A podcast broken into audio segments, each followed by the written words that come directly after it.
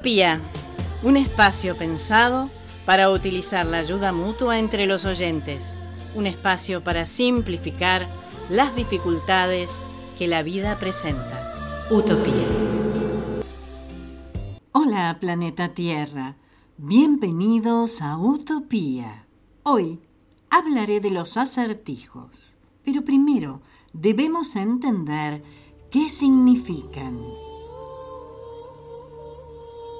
Los acertijos lógicos son pasatiempos o juegos que consisten en hallar la solución de un enigma o encontrar el sentido oculto de una frase solo por intuición y por razonamiento, y no en virtud de la posesión de determinados conocimientos. La diferencia con las adivinanzas consiste en que éstas plantean el enigma en forma de rima y generalmente van dirigidas a públicos infantiles.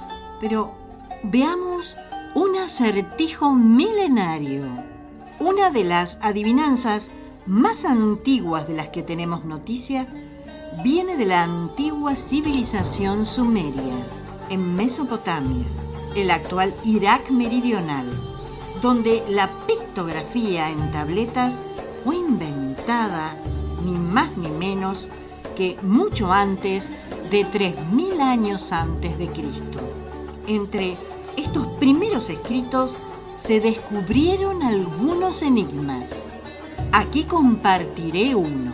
Atención, hay una casa a la que uno entra ciego y sale bien. ¿Qué es? No, no es un lugar donde sanaban los ojos. Esa casa de la que hablaban los sumerios es ni más ni menos que la escuela. Avisos solidarios bajo el ítem quiero donar. Niñez y adolescencia. Pedido. Alimentos no perecederos.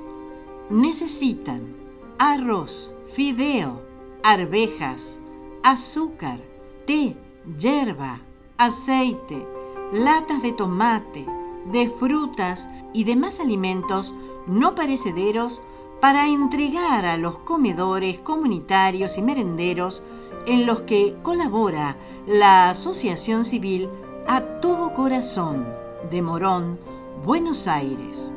Esta organización se dedica a ayudar a las personas indigentes especialmente a los niños con problemas de desnutrición y sus familias.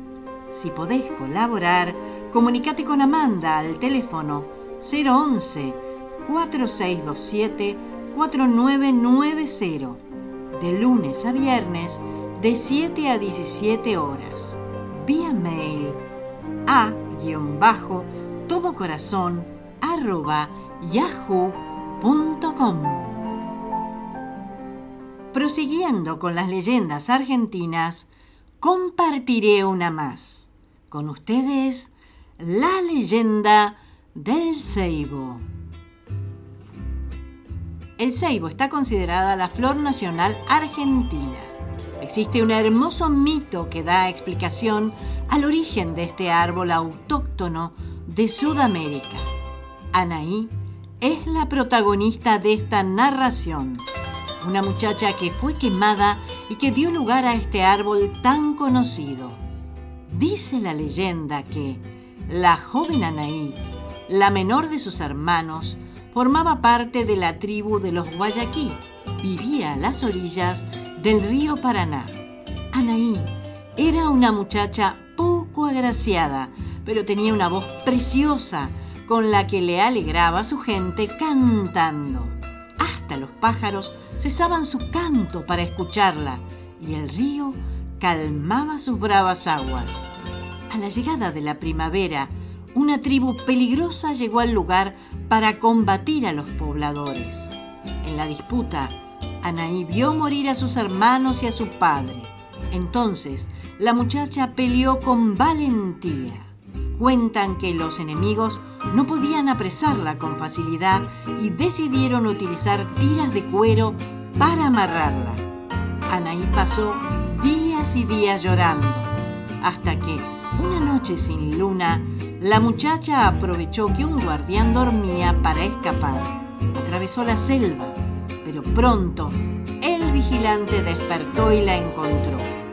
La joven y el centinela lucharon hasta que Anaí le clavó un puñal. La muchacha no logró escapar de otros guardias que la ataron a un árbol y la sentenciaron a morir.